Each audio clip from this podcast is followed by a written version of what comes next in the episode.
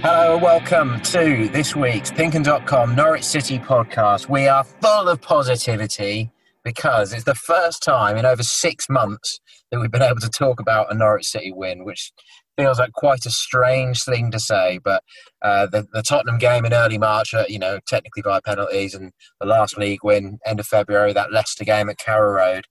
Finally, a 1 0 win at Huddersfield. The 12 game losing streak comes to an end a 1 0 win at Huddersfield. And thank goodness, hey? Norwich have a building block to start moving in the right direction, hopefully. I am Dave Freezer. You can also hear us on Future Radio 107.8 FM alongside Paddy Davitt as we travel back from West Yorkshire, joined by Connor Southwell over Zoom. And Connor, let's let's come to you first. What, what did you make of that? Uh, a hard fought but very satisfying way to kick off a championship season. Yeah, effective, I think, and, and, and probably if you were to write an ideal situation, you'd probably write a, a, one 0 win or certainly a win with a clean sheet, um, just to inject some confidence. And I think there were a lot of pleasing signs. It wasn't the best game of football. It wasn't the best Norwich City performance in the world, but yeah, ultimately the, the win is the most important thing. Um, and, and particularly at this stage of the season where uh, perhaps sort of analysis and, and looking for trends and stuff that that's that's all to come. But um, in order for sort of to get supporters back on side, I felt it was quite big And in terms of um, showing that, that they had enough to grind out a championship victory as well was was positive. And for me, the most pleasing aspect is the clean sheet after what we saw last season and probably the year before that in terms of how they conceded goals. They didn't really give too much away in terms of chances. I think Josh Koroma had a, had a shot in the second half, didn't he? But beyond that, it was um, it was fairly routine for them. So I think they they will be really pleased ultimately to, to come away to break that that run. It, it, stops the likes of us talking about it for, for them and. And again, helps with, with the way that they're shifting that narrative a little bit. So you've, you've got to be pleased with uh, with the victory. I think supporters largely are. There are lots of pleasing signs, lots of good individual performances, um, and uh, that's that's the start to life in the championship that I think we all wanted after what has been a, let alone a, a tough last season, but a, a, tough six months for, for everyone, I think. Yeah, I think that's only a third goal in that 13 games as well, isn't it? So that is, it has been a, a, a bleak time, you know, to actually be at these matches behind closed doors. It's been a really strange world to inhabit, hasn't it, Pad? Really, in terms of you know, it's so miserable for the players. And we, you know, we we had quite a, a, nice vantage point today, didn't we? We had the directors in front of us, which wasn't the case uh, last season. Uh, you know, Delia and Michael made the decision not to go to games because they didn't want to. But now there's a, there's a little bit of movement towards. There seems to be some sort of maybe parents or family. Uh, there's a few more people in the grounds, aren't there? But not many, but just a few more. Yeah. Um, so we, you know, we had a, a, little bit of atmosphere, didn't we? Well, from right there, we just you had the highlights on when I got back to the car after the game, and uh, yeah, when uh, Adam Idah's slapped that into the net, uh, yeah, there was quite a large noise, and I think pretty much emanating from the Norwich dugout and the Norwich bench and substitutes, and uh, moving it forward. You know, that's great to see. You know, speaking to Daniel after the game, he's talked about very keen proactively to mention a Jordan Hugill who didn't get a look in today, and in fact, who's come on, Adam Idah. Uh, so the first change striker wise wasn't your summer signing from West Ham; it was uh, your, your young Republic of Ireland international, and uh, final whistle, he says straight away he's gone straight to Adam, given a big, big hug. Then he's gone to Teemu and congratulated him. Um, and he said the same with Ben Gibson as well, Alex Tettey. And I think what he's basically trying to tell us there is that if they're going to achieve what they want to achieve, everybody has to be in the ship together. To quote Tim Close, he's just popped into my head. He came out with that f- famous line, didn't he, about one of the Murphys about we had to pull him back into the ship um, and oh, yeah. and row in the same direction. So that that is a good sign as well. Yeah, as as a as a performance, it won't live long in the memory, but uh, the result and what it means in terms of for me closing the door, turning a page, and and looking forward now, and not having to. As we did after Luton last week, you know, talking still about is there a losing mentality there? Yes, mm. it's a, sh- a change of players, but but is there a culture around the club where they've accepted that they're going to lose games? Well, today in the second half, that went a bit seesaw, and probably from Daniel's point of view, tactically, it probably was a little bit too open. But ultimately, when push comes to shove, it was Norwich who showed that ruthless instinct to cash in on a Huddersfield error from Richard Stearman with an under hit back pass.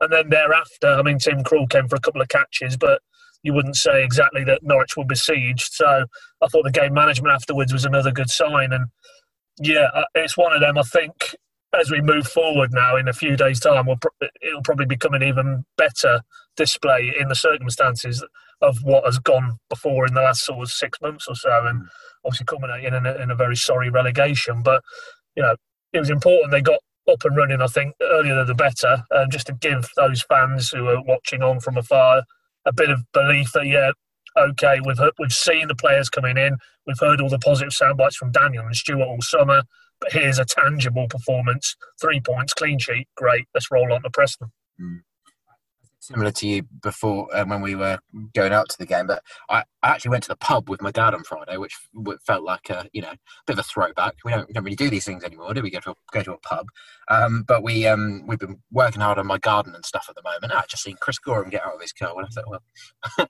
he'll probably finish by the time we get out. But anyway, um, and I'd said to him um, that you know if they lose this first game of the season, then obviously it's all gonna all that pent up frustration, that anger. There's going to be a lot of people who are not going to be able to handle it. Handle it. They're going to sort of vent at Daniel and the team.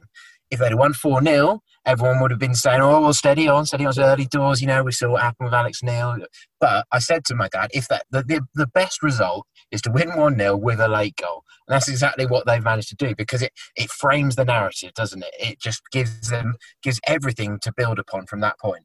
Um, Connor, in terms of the players we saw today, who who sort of caught your eye?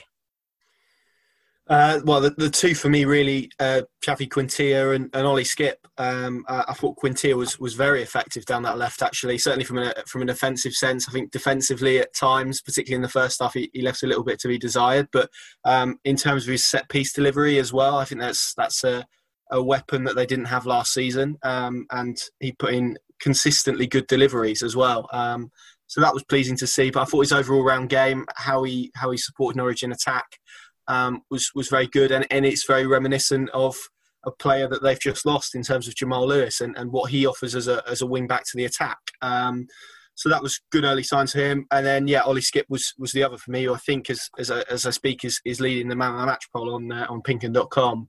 Um, I and I've seen a lot of a lot of positive tweets about his performance as well. And he he today sort of backed up all that we've sort of seen in pre-season and have been saying that he does have the tenacity and the skill set if he can unlock that sort of performance consistently um, to keep Alex Tettey out of the team. And I think there are there are a lot of Norwich fans who sort of wince when they see a team, particularly away from home, without Alex Tettey in it. And um, he kind of eased those concerns today. I thought he, he stepped into that role, and there were a couple of times where he won some turnovers and helped Norwich nick possession back that set them away on, on the counter attack. That was really, really good and really, really positive to see. And um, when you combine that with a really good technical base, um, he does look like a, a, very good player. And of course, it's important not to get carried away because it is the opening game of the season. And um, I, I, cast my mind back to that 4 1 win over Blackburn that, that you referenced there, and perhaps how, how, people got a little bit carried away after that. So, um, the key now is for consistency and to back it up. But in, in, on the basis of, of those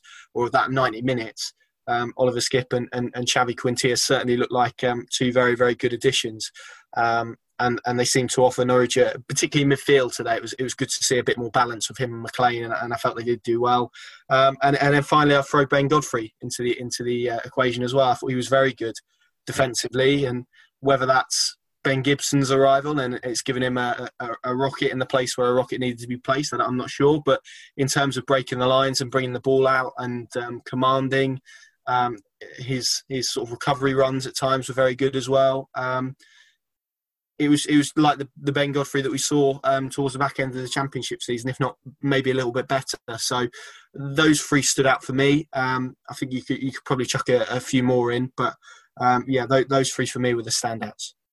Yeah, um, I thought Godfrey was really good. I, I, I didn't really think there was a standout player. I felt this was more of a team one, so I, I think you could have easily gone with with Skipp, Godfrey, um, McLean was in the mix for me as well, um, and and Quintilla. But yeah, that, those two sort of lung busting runs from Godfrey, that, that, that one when he bailed out Zimbo was um, was exceptional. I mean, that really is great pace, and you know, if you've got Premier League scouts watching that game, it's just going to bring thoughts on him right to the fore, isn't it? But um, based on that, he, he would be a big miss. Um, let's just talk about Skipp a little bit more, though, Pad. Um, I, I, think positioning probably was the thing that he got right, wasn't it? He just just seemed to be in the right place at the right time. Yeah, he's um, as kind of references. You know, you don't come through Spurs' academy if you're not been schooled in the right way in terms of when you're on the ball, but um, it is his work off the ball, and that's a his positional sense, but b also he's a bit of a throwback because he he loves a tackle, he loves to bite in. He's not the biggest physically of chaps, but uh, he is tigerish and combative, and and there was you know there's one standout incident for me in this first half there where he's literally broke up play. So he's, he's shown his defensive instincts. Then he's got the composure. He's slalomed around two or three in the tight pocket of space and set City on the counter. I think he rolled the ball out to Dowell and then Dowell's overhit it when a nicer pass Cantwell is in. So that to me showcased what he's all about. That that he's a destructive type of player, but he's also got that quality on the ball. And uh, you know, there's there's reasons why Mourinho's talking him up as a future Tottenham captain. They think that highly of him. Norwich have, uh, I think, got a bit of a coup there to get him in on a season-long loan. If he all you hope now is, as Connor says, that's not overhype the guy, but as long as he's he's got a good head on his shoulders. I spoke to him in Germany actually after the Dresden game, and he didn't strike me as uh, anybody who, who gets too carried away with his performance levels. I think he's a, I think he's a pretty down to earth chap, and uh, if he retains that sort of sense that he's he's just making his way, he's not done anything yet in the game, then I think Norwich have got an excellent addition and, and in a key area of the pitch where they were too vulnerable last season too often. But you've got him in there, and it looks like at the minute Daniel favours McLean as, as the foil for him. But Sorensen, if he kicks on, Alex Tettey's always going to be in and around it not the only part of the squad, but certainly that area of the, the team, it looks like there's a nice little com- competitive sort of uh, battle growing, and, and, and it needs to happen. It needs to happen everywhere around the pitch because if you have that, and we saw it most obviously today in the players who didn't make the 18, let alone who was on the bench, it's just going to drive up the standard performance every week because you know if you, you're in the 11, you don't perform, you could easily be out of the side the following week. And then if that is the case, you would hope that Norwich in terms of the results the beneficiaries, and and, uh, and come the end of the season, that it pays off in a, in a very swift return to the Premier League. The one thing with me for Skipp is the consistency. Where at his age, he's 19, he's clearly got big ability, could have a big future ahead of him. But is he going to be able to produce it consistently? Because that's what we didn't see with Harrison Reed, did we? Um, he, he, showed yeah. he had good games. He showed flashes of being a good player, but didn't produce it consistently. So yeah, I like the look of Skipp, uh, and, and, him and McLean did um, set a pretty uh, solid defensive um, midfield. Um, he, he, essentially shadowed Alex Pritchard, didn't he? Who Huddersfield were trying to make the best of. He clearly he's their big asset, isn't he? And, and the creative force. And when he got that free kick in the first half, I have to admit there was part of me who thought, "Oh god, here we go." But it was a pretty dreadful effort in the end, wasn't it? because um, that's just the sort of uh, player you, you, would expect to want to score against his former club, isn't it? Um, but generally, he kept Pritchard pretty quiet. But McLean, I mean, you know, he's not a spectacular player, but there was there was a moment for me that stood out. I think it was after, I'm pretty sure it was after the goal when um, they put the ball forward and he just made sure he got up and won a defensive header on halfway, headed the ball out powerfully for a throw. And the City subs made a sort of they really applauded that. They they appreciate that. That's the sort of moment that makes sure you grind out games. And in general, I think you know there's been a lot of people talking about McLean, haven't there, Connor? You know, after he signed his new deal, there's been I think people almost feel like Farke's bigged him up too much, but that was today was a real reminder of how he could be a key team player, can't he? Yeah, and I think for for all the talk of sort of championship experience, I think that's exactly what he offers: leadership in in that midfield, mobility. Um, he'll never pick a pass. I don't think that that wins Norwich City the game, but he will win the tackle that leads to the pass. You know, it's it's it's that sort of part, and I think he's he's one of those players, maybe similar to. To, to Alex Tettey in a way that is maybe a little bit understood, and, and you don't quite fully appreciate what he offers you unless you play alongside him. Um, but there there are certainly intangible elements to his game that that Norwich really benefit from. But equally, I, f- I think he does he does he does give them that balance in midfield, and he does as we saw in the second half when he sort of broke the lines to, to try and support Teemu Pukki and, and, Huddersfield subsequently recovered. I think he does offer that support in attack and equally that sort of defensive cover as well. And um, between the boxes, he, he just offers them for me a, a, lot more balance. And I think particularly when partnered someone who's who's a bit more defensively solid, I think you do get the best the better of McLean uh, uh, or the best out of McLean rather a, a bit more. So I, I, completely understand, and, and this again goes back to a point that we spoke about a few weeks ago in terms of maybe Daniel Farke's idea of what that double pivot is changing a little bit, and maybe that's how he's evolved his his style. Um, and, and there is now a, a, an onus on McLean because of all this all this hype that that um, Farke was giving him to perform. But I think we, we've seen that he takes that responsibility on his shoulders. He's, he's very um, talkative on the pitch. He, he is someone who uh, demands high standards of, of others around him as well. And Norwich need that, particularly in a young group. Um, so I, I, think he's, he's more important than, than perhaps anyone else could could see really in, in terms of what he offers on the pitch. And I, I, get the criticism because he's not this this amazing technician who's, who's going to pick 40 yard passes, and he's not particularly this combative midfielder who's who's going to win tackles in the same way that we've spoken about Ollie Skipp, for example. But he does offer them mobility, support. Um, and, and, leadership. And I think that that's they're really key elements in, in any side that's going to do really well. And if you look at uh, what Burnley did after they got relegated um, a, a, few years ago, the first thing they did was was brought in Joey Barton. Um, and you know, whatever you think of the guy as a player, he, he does offer um, that leadership and that balance in midfield that they needed to, to push them back up to the to the end of the table. He's not the most spectacular player in the world, and, and certainly wasn't, um, but just gave them experience in the midfield. And, and I think McLean could do something very similar for Norwich. Um, and and so I do get the praise that Daniel Farke gives him, and I equally do get perhaps the criticism that gets levelled at him as well. But there's no denying, I think, when, when you look at today as, as a real graphic illustration, um, just how pivotal he is to, to Norwich City's side and the balance of it overall. You better be careful, mate. You'll end up on one of the clickbait websites. Knowledgeable Norwich journalist compares Scottish midfielder to controversial Barton. um, but also, Paddy should have had a penalty, shouldn't he? In the first half with the header. Uh, it was Goddard's, mate. That was Ben Godfrey, yeah. Was it? Yeah, it was. Was it Connor? It was Ben Godfrey. Yeah, yeah. yeah. I yeah. thought it was Kenny. Ken, Kenny was in the yeah no Kenny was in the vicinity and and he was the one who's leading the protest. But yeah, I think oh, right. Connor pushed pushed I've, I've seen one. yeah, which is the one that Connor put on. But uh, no, I, I, thought it was McLean. No, definitely Goddard's. Yeah, no, I mean that was well, it was. It doesn't matter who the Norwich player was. It was definitely handball. Um, help me out, Connor Juninho Bacuna, wasn't it? Yeah, I think he turned his body but his arm is completely it's not in this natural silhouette or whatever the uh, criteria is. It's a penalty all day long. And then uh, then another very very good shout where max aarons is tumbled inside the box in the second half by Koroma I think um, leading to the classic payoff line from Daniel post match that the referee for the first time in his coaching career apologised for getting two penalty calls wrong.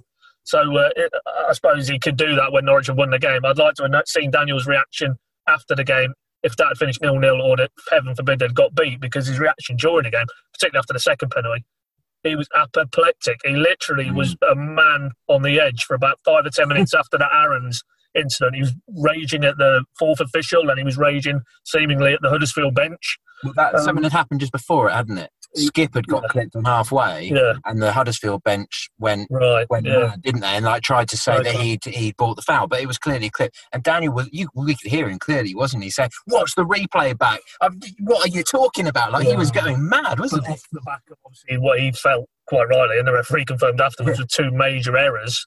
Um, prompting me to write in my pointers about bring back VAR, all is forgiven, but obviously not not because uh, let's not we don't need to go down that road again. But yeah, no, all day long, long-winded answer, but uh, yeah, first half pen and second half possibly less of a, a clear, clear, clear-cut penalty, but enough for, the referee to admit he got it wrong. So yeah, Norwich didn't get a rubber to green from the officials on this occasion, that is for sure. But fine, thankfully, in final analysis, um, it didn't matter. But um, yeah, that was and that worth pointing out from what you boys were saying about earlier. That Godfrey header was a quintilla delivery, I believe, mm. from a corner. So, um, and, and he also put one right onto Zimbo's head in the second half where he's risen very well, about six, seven, eight yards out, and just got his header a, year, a yard or two over the bar. So, yeah, I concur with what you lads were saying earlier about Quintilla on set pieces. He looks a good asset. He does, yeah. Sort of, I don't know. It's a little bit uneasy when your left back's going, you know, over to the right wing and things to take a, a corner. But you know, like Lucas Digne does it for, for Everton very successfully, and and Leighton Baines before him for yeah. Everton as well. So you know, they're, they're, if you've got somebody with that left foot, then you know, I'd say they were better. They were certainly better than Ondrej Duda's corners. um, I think I, I can deliver a better corner than him. And um, Buendia, you know, Buendia's corners are all right, aren't they? They're not, but they're not. They're not brilliant. That, uh, you know, Quintilla has laid down a bit of a marker there to to really be involved as potentially a bit of a creative force. But I, defensively, I'm, I didn't see enough from him today to to necessarily be convinced whether he's good, going to be good enough defensively. But if Norwich. Um, if Norwich build up a head of steam and get some momentum, you know, this is literally one game. We know marathon, not a uh, sprint. You, you, can't get overconfident. You know, if they go and lose to Preston, then obviously there's still going to be plenty of pent up frustration to, to, to, come out. But the thing in the championship is if that if you can get off to a good start as one of the teams who've come down from the Premier League, then then very quickly, Connor, the, the, the championship teams, their attitude would change to you, wouldn't it? All of a sudden, people will be a little bit fearful of Norwich because they'll look at that squad and they'll go into games thinking, oh, well, do we need to park the bus? Yeah, I think I think um, today was, was a good example of that to an extent. I think we saw it in the second half in particular. Norwich had a, a flurry of attacks, and suddenly we saw Huddersfield quite content with sort of putting two banks of four behind the ball and um, just Koroma up front and, and, trying to play off him a little bit. So in, in, in many ways, it was um, it was a good test in that regard to what Norwich will, will come up and face. And in the end, they, they had to tweak things a little bit in terms of their attack to well, and, obviously got very fortunate with, with the mistake to, to profit from that. Otherwise, we, we'd probably be talking about a very good defensive display from Huddersfield and um, probably better defensively than perhaps many people expected, given uh, Corberan's sort of Bielsa education. So um, it, it, was that again, that, and that's another element why it was so important that they won today because they proved themselves that they can, with endurance, um, break break those teams down and get results. And uh, that that was important. And lots of teams will set up to play um, against them like that because of the talent they have, because of the names on their team sheet, and um, it's it's going to be up to them to find a solution to that. And again, that's why it was equally interesting that, that Norwich had quite a few counter attacks today as well. So it's it's all going to be about sort of how they balance it and and, and uh, as well. But yeah, they, they are going to be the scalp of the division, aren't they? Teams are going to come to Carrow Road and, and, and see a result, see any result really as, as a. And and, and that is quite a shift from perhaps where they were two years ago, where teams were, were coming to Carrow probably favouring themselves a little bit. So again, that's that's another part of that expectation that they're going to have to live up with and, and, live up to rather and and deal with and it's it's going to be how well they deal with it that's that's probably going to decide whereabouts they they end up in the table but it's certainly a shift in terms of dynamic um, from perhaps being the side that is content with the point to the side that has to be the protagonist if you want to use a Daniel Farke state uh, phrase and and breaking them down is, is going to be key. And and again, it was interesting today. I think with with Dowell and, and Cantwell, it, it, just felt a little bit similar in there for me. They, they were kind of occupying the same spaces, and um, they both looked like they, they wanted to to play centrally and, and almost cancel each other out. And it was only really when um, when when one of those was off the pitch that perhaps Norwich got a bit more joy in an attacking sense. So. Um, look, that, that might all, all, all be made better with with Buendia's return next week, but um, yeah, that, that that for me was was a major point, the fluidity and, and breaking out down that defensive shape. And you just hope that that will come as, as they gel more, as Dowell understands Cantwell and, and as other players sort of get to grips with, with how Norwich play. But um, it's, it's going to be difficult, and there are going to be times where they're going to draw um, and, and, and be very frustrated by, by teams. But um, if they can do what they did today, which is persevere um, and uh, know that they've got the quality to, to get a chance and then be clinical when that comes, as, as, as they were, then um, then that's I think a good place to be uh, for for this season. Yeah, Watford and Bournemouth winning obviously as well. Um, right, this seems a good point. Let's bring in a bit of Daniel Farke and Adam Idah, what they had to say after the game. Daniel, that was uh, the result you were looking for, but uh, give us your overall thoughts. Yes, of course, it's uh, it's a perfect uh, uh, way to start a new season to to travel back after a away game with three points.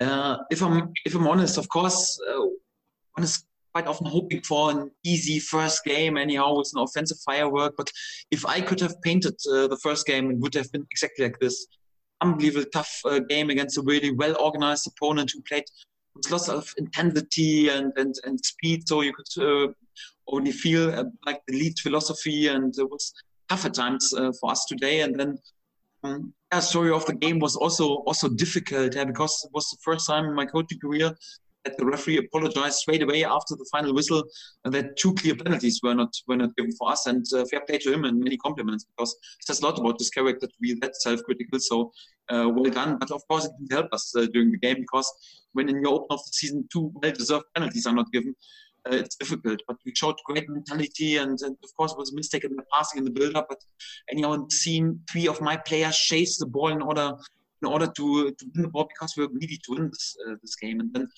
uh, to be allowed to travel back really with, a, with a good team effort, with a hard-fought win, clean sheet win, three points.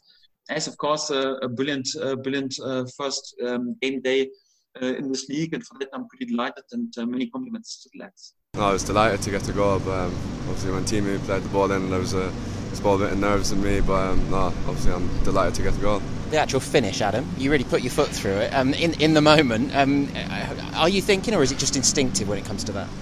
Uh, look, there, there was a bit of thoughts in the back of my head that uh, oh my god, if I miss this, I could draw the game or something. But look, that's that's my job as a striker to get goals. So um, look, there probably was a bit of instinct there, and thankfully I connected with the ball, hit the back of the net you got a yellow as well, didn't you, um, for sort of pulling someone back? But that shows the sort of thing you got to do. You get to, to, grind things out, haven't you? Yeah, exactly. I think that's what we need to do to try and uh, grind out games. I think it's nearly at the end of the game, so even to just make tactical finals, that's something we need to do throughout the season. I think um, everyone needs to do that. So look, it happens. And real competition for places as well. With Jordan coming in, he's obviously what 13 goals in the championship last year.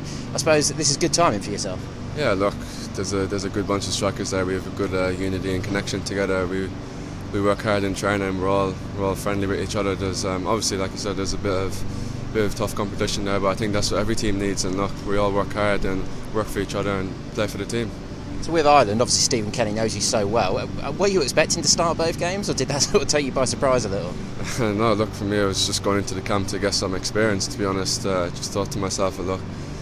Um, with the senior squad for the first time, just go out and enjoy it. And obviously, when I seen my name on the team sheet, I was I was over the moon, to be honest. Um, I think going into the game, just have to settle down and be confident. I think that's what I did. Yeah. What's the reaction been like from sort of your family and friends and stuff? I mean, because you played for Ireland through all the age groups and stuff, haven't you? How, well, I saw your Instagram post. You could see how much it meant to you. Uh, yeah, obviously I was buzzing. I was very honoured to play for my country. It's a, it's a big feeling for me, and obviously for my family. They're so proud of me that I played the them two games, and my friends.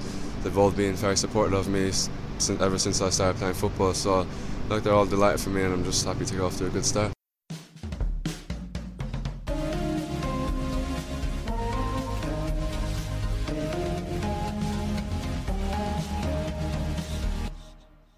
Right. Okay. Um. Let's. We'll talk about Adam in just uh, a second. Um. Connor's got to shoot off soon uh, because he's on taxi duties tonight, and we got to our favourite location of Blyth services a little bit later than we have. It's been a while since we came here, isn't it? What? Dave, you're forgetting we said during the lockdown period when there was no football at all, we would never ever disregard Blyth services again. It's a glorious place. Oh, I can't wait to get inside. Um, absolutely, yeah. it's like long lost friend. I guess it was the Newcastle game in February, probably last time we were. Uh, yeah, you're probably right. Yeah, yeah, and moaning about various insects that seem to congregate around Blyth Services interior. but if there's insects in there tonight, won't bother me a, minute, a moment. but I digress. um, yes, Connor's got a shoot off soon. But I just wanted to say, um, for those of you who took part in our Pinkun Live event on Thursday night, a couple of days before uh, the Huddersfield game, uh, thanks very much for, for joining in. We really enjoyed that, and we'll hopefully have some more things uh, along those lines um, throughout the season. Uh, and if you missed it during that, we also announced that we've got the second official Norwich City st- sticker book uh, on the on the way. That's uh, well in the works. We're just finishing off the stickers for that, and the book isn't far off being finished either. So that will be out later in the year. We'll, we'll, we'll bring you plenty of details on that. But if you didn't watch Pinkun Live, you can see that back on uh, on our Facebook page. Um, and that was great fun, really good chat. Um, but Connor, before you shoot off, um, a nice story there with, with Adam Idah getting another goal. Obviously, burst onto the scene with that hat trick at Preston, didn't he? But um, Matt, uh, it was a great deal to, to Teemu Pukki for, for, for just how unselfish he was for the goal. Yeah, and it was nice actually because I, I felt the assist gave gave Teemu a bit of a lift as well um, in, in terms of uh, mm, yeah. Again, he, he just seemed to buzz about a bit more after the goal, which was which was positive to see as well. And yeah, you've got to be happy for Adam Idah. I think there was probably had, had my heart in my mouth when he hit it because it, it, looked a little bit high, but um, it was it was relief when it hit the back of the net, and I'm, I'm sure for him as well, it, marks a brilliant what week or, or, or, two weeks or so, and obviously played for the Republic of Ireland, didn't he, for the first time? Their senior team at, at 19 is an incredible achievement, and yeah. I think he's he's someone who perhaps has has been a little bit overlooked in terms of that striker debate because of Jordan Hugill's arrival, but um, I think he's shown today that, that, he can be effective. And there was a nice bit of play sort of prior to his goal where he took the ball in and then um, tried to find Cantwell, who I think subsequently lost the ball, but. Glimpses like that as well are, are just as important for me. Um, but yeah, you've, you've got to praise Teemu Pukki because I think it would have been quite easy for a striker who hasn't scored in a while to, to run through and, and look to convert a, a, an effort really, and it was quite an acute angle as well. So to show the the, the patience, the to have the, the clarity of, of thought, I guess, to just hold off, just wait and, and, and wait for that better option. I think probably showed his, his experience and um, maybe hopefully that gives him the, the sort of kick on that he needs to produce a bit more in terms of output. There was actually a moment later on, wasn't there, when, when he got the ball on the edge of the area, and I felt he probably should have just got a shot away, and I think he tried to find Idah again. Um, so maybe that dust hasn't quite been sort of um, brushed off, but it's it's pleasing to see them two link up, and um, it's it's really good for Idah as well to get his first league goal for Norwich, and it feels like it's been a long time coming, particularly after of the positive performances we saw in the Premier League. He was one of the sort of shining lights from what was a really dark spell.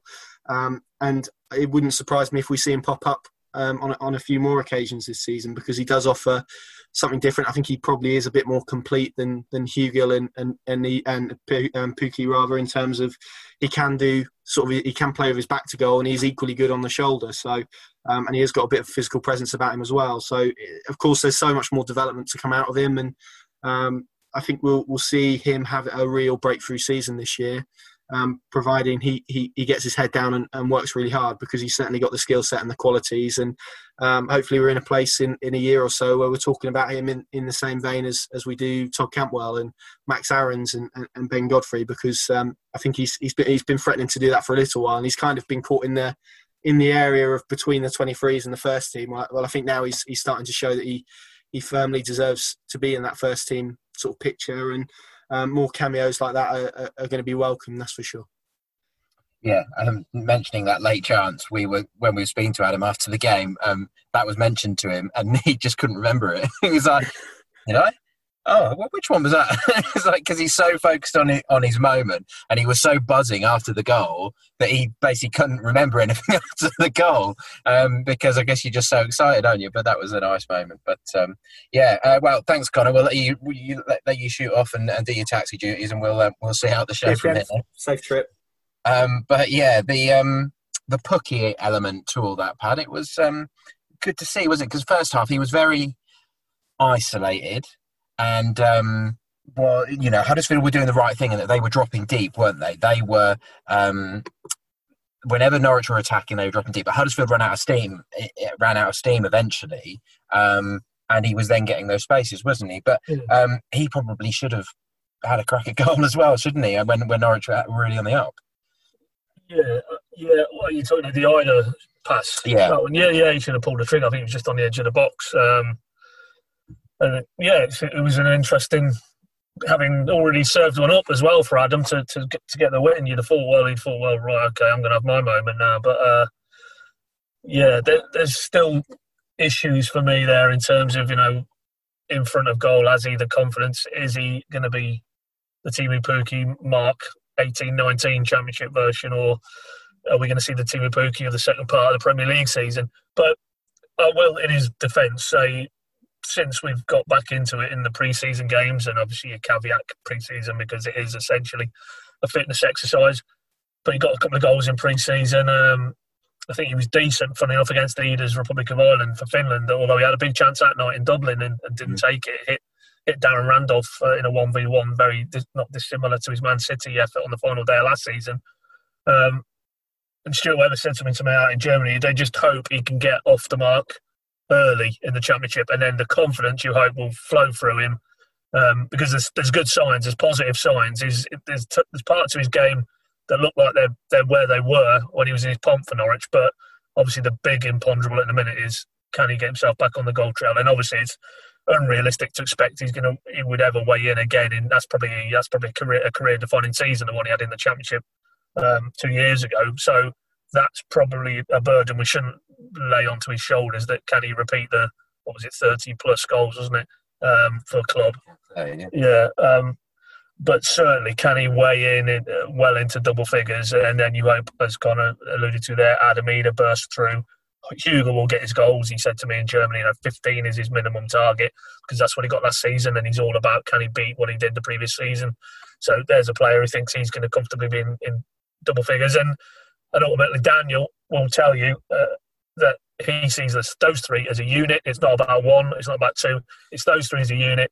I think off the top of my head, he said they need to score in the region of about it was 30 or 40 goals. And he, he's not really too bothered how the mix comes. Just if he feels from his front, front three strikers, if Norwich are going to get to where they want to go, which is out of this division swiftly and back to the Premier League, he needs his collective uh, battery of forwards to, to weigh in with 30 or 40 goals. And obviously today we've had the first instalment, so so long may that continue. But it, it would do his him and I think Norwich a world of good if Teemu could get off the mark against Preston. Interesting. When talking to, to Adam Idah after the game, he included Danel Sinani in that group of strikers as well, in yeah. how they've been training Yeah. and talking about themselves as a unit. So that's maybe a little bit of a, a little bit of a hint to the behind the scenes and what they're working with, um, which is something that we quite a few people have wondered, haven't they? But it's not not really been explicitly said.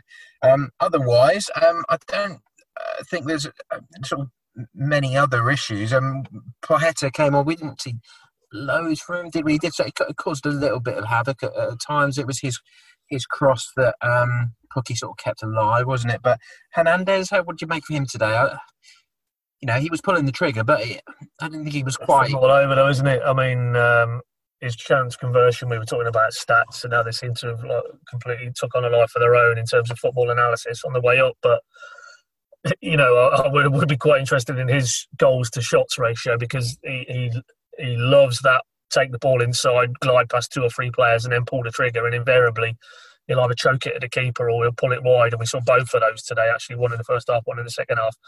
But I think he was good in the first half. I thought he was the one who, who was making, trying to make things happen. There was some lovely little touches, some lovely turns because he is all about power and athleticism. Um, to lose markers who are quite close to him because they probably have been told, "You let this guy break in behind you, you're not getting him back again because he's got that sheer power, that explosive pace." Um, but I liked what I saw from him in open play. But I've been saying it for God knows how many seasons now. I just think his his end product isn't good enough, and that will probably always hold him back from being, you know, a player in his position who's really made the breakthrough in recent years. Adama Traore at Wolves, you know, that similar type of explosive wide player, but who brings the end product in terms of goals and assists. And I don't think Onel will ever quite, from from what we've seen of him in so far in his Norwich career, ever get to those heights. But more than certainly more than good enough in the championship for me. And um, and I think Farke likes what he's seeing from him as well. I mean, both this season, pre-season, and also back end of Project Restart. He was probably Norwich's pick, which was obviously a pretty low bar, but still, he, he was the one who tried to make things happen. Obviously, had that very unfortunate VAR goal chalked off at Man City, didn't he? Which was the frustration because he did that move again. He cut inside. I think he's whipped the ball in past De Bruyne, no less, uh, in past uh, Ederson at the near post, got chalked off. But he's got that. I remember the championship winning season. They won at Middlesbrough 1 0 that was him again. It, similar sort of move. Picked up on the left, cut inside, drilled it inside the near post. So you would just hope he can add that element to his game because if he can, the Norwich we're talking about goals there uh, a second or two ago. If he could chip in with sort of five to ten goals, and that could that could be a huge, you know, difference in terms of not having to wholly rely on Idah, Pukki, and Hugill. Um, and he needs to be doing that because I think Norwich will dominate a lot of games and they will create a lot of chances. And it's just almost that calmness and coolness that we'd like. I'd like to see a little bit more from him. But overall, yeah, I thought I thought he was, you know, he was in the mid, mid middle pack. I don't think he was one of the better Norwich players, but I didn't think he, I didn't think he was one of the worst ones either. So something to build on, and, and you'd probably say that typifies Norwich's performance in general. Yeah. Um, I thought it was pretty solid across the board for most people. I, I think they'll all travel home pretty happy with their day's work, but knowing that there's plenty, yeah. plenty more work to come. They, you know, they've got to do better than that if they want to be in uh, in the mix at the top end of the table. Um, just finally, then, because I think we've pretty much talked about everyone, but Dowell and Cantwell, uh, if we just sort of focus on them, I mean, Dowell pretty much started in the centre and Cantwell on the right, didn't we? Uh, didn't he? And obviously they mix it, mix around a little bit, but um, I mean that, that tackle from Dowell on on Stearman. Um, do you think he got a bit lucky? I mean, he, he definitely got the ball because you could hear it in the stadium. Yeah. You could hear that he'd made contact with the ball, but it was quite a heavy challenge, wasn't it? it was full blooded. Yeah, Stearman came off pretty, pretty, pretty worse for wear because then he got an elbow from Cantwell, mm-hmm. um, which was basically, you know, those two ruffians. Yeah, exactly. Yeah, so they they double teamed him in a big way, but. Uh, and uh, whether that had any impact on that under hit back pass, who knows? But uh, you'd have to probably speak to him. But um, yeah, I, I, yeah, I, Cantwell, I wasn't impressed with at all. I thought it was it was too much of the you know the, the party pieces that didn't really come off, and you know you want more than that from him because he has got that ability to, and you want him to actually influence games, not to you know oh that was an interesting flick or whatever, you know an eye catching moment. It's really more you want something more substantial from him, and, and he got an opportunity in the ten role today, um, and I don't think he really took it, and uh, you know I'm, I'll be flabbergasted if Buendia, now he's available for Preston, doesn't come back in. And if he comes back in, I don't see him dropping Hernandez out of that mix behind Pukki. I think it'll be one of Dowell or Cantwell will have to make way. Um, and my money probably would be on Cantwell because I think that would then allow Dowell to, to operate solely in the 10 role, where I, I've no doubt now, having seen him a few times down the right hand side, that, that he'll do you a job there, but he's better in the middle of the park. You know, he's got that vision, that peripheral vision he's got the ability in tight spaces and he can finish as well, uh, as we saw on, on pre season, uh, and, and, he can pick a pass. So, me personally, I think of those two, I think Dowell you retain, Cantwell you pull, pull out the side, and Buendia comes in for Preston.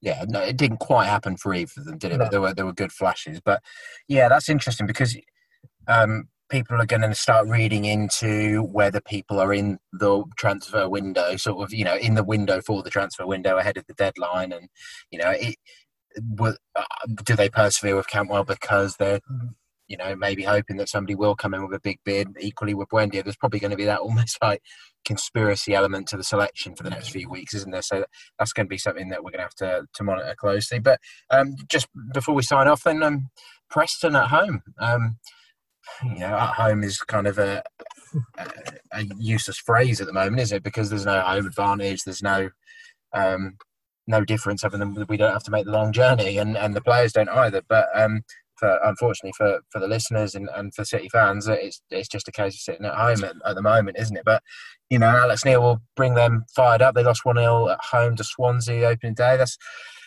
well, these first four games are they're, they're toughies, aren't they? Yeah, they are. But um, I think Norwich can go into that game now buoyed because you, I think you said it earlier. They didn't play well today. Really, they've got so many more gears to go through. Mm. But that that will probably, if if anything, add more confidence to that group because they'll know that yeah, well, that was a bit scratchy, and we had to rely maybe on a, a, a, Huddersfield error to, to actually get the win. But we got the win, and we kept a clean sheet. So God knows what would happen if we actually click. You know, Dowell himself said before the game uh, on Friday, I think that they don't fear anybody in the championship, and that's not arrogance. That's essentially an admission that they think they've probably got the best squad in the championship um, as a group of players. And it, I feel this is a big game though at Carrow because yes, okay, there isn't any fans in at the moment, but they were so abysmal during the Project Restart era, and it's going to be the same scenario, i.e., empty stadium. Um, and they need they need to cash in for the point when hopefully fans will return because it has to be an uncomfortable place for opposition teams to come, whether that's with fans in the stadium or a partial stadium of fans or no fans, it will be next week. You still want to send that early message out that we've got Norwich away next week, lads, and we know we're, going to have to play our ultimate to get anything because they're such a good side at home.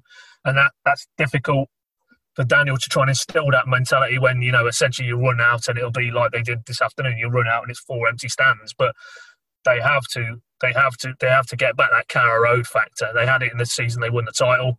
Um, and as I say, it's almost the, the, groundwork to the point where hopefully maybe the turn of the year, as it's looking more likely now, fans come back in. and, and Carrow Road can can start to be again quite an intimidating place. Um, and the only way they're really going to get that is beating Preston next week, winning their next home game, winning the home game after that, and then it, it really does feel then as if well, yeah, if we get anything at Norwich, it's a it's a bonus kind of thing. But um, Preston, yeah, got to be honest, don't know anything about them this season. Um, obviously, we went there in the FA Cup, didn't we? But the Championship winning season, it's worth pointing out, they were the only team who I think who stopped Norwich on that running, really, which Daniel referenced on Friday. Uh, that midweek game, I think they won 3 1 that night. And that was an Alex Neil team up and at on in the image of their manager, combative, a little bit like Huddersfield today, but they had the end product. And on the back of getting beat at home to Swansea in their first game, you can you can be sure he will have them fired up in a big way, and Norwich will have to match that intensity. Um, and I, I, can foresee a very sort of similar type of game to today, actually. That you know there'll be a battle they have to win first, and then hopefully that, that little touch of quality somewhere along the line in the Norwich ranks might be just enough to get the noses over the line, another tight affair, and then you then you're looking back at the start and you've got two wins on the board, and uh, and and nobody's really talking about consecutive losing runs or defeats or how tough it's going to be. It's all optimistic and looking forward. And with the likes of Watford, with the likes of Bournemouth winning today, I don't, think you want to be losing too much ground too early. So I, I see this as a very big game now, Preston Carrow Road, for a lot of reasons.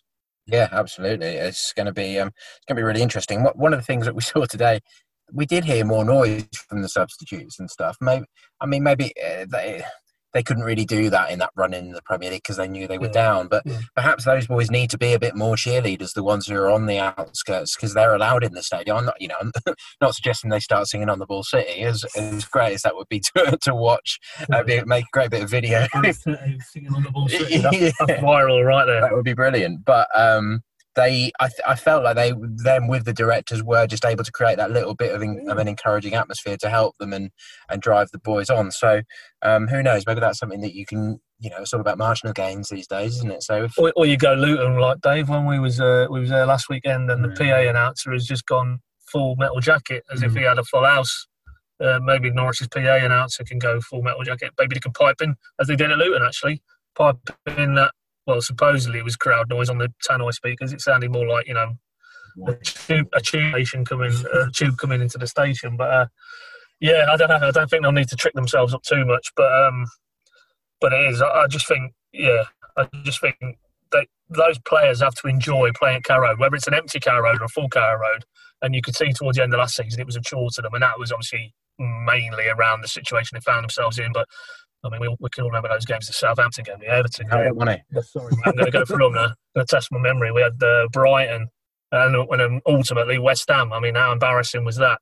And I know it's a, constantly getting told it's a new season, new set of players, and today's the first step to prove that is the case. Let's have another step tomorrow, uh, sorry, next week at Carrow Road. And then I think the belief will start to grow outside the camp and probably more importantly, inside the camp as well.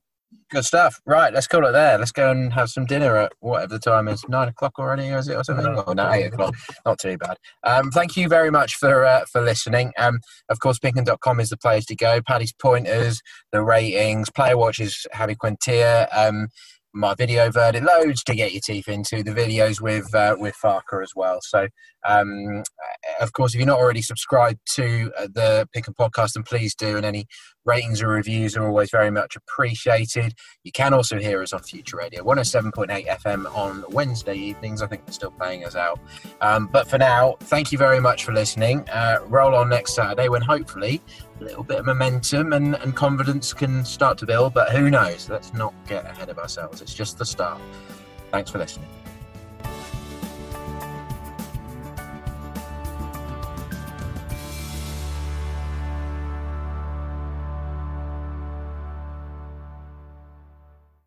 From true crime to football, Brexit to folklore.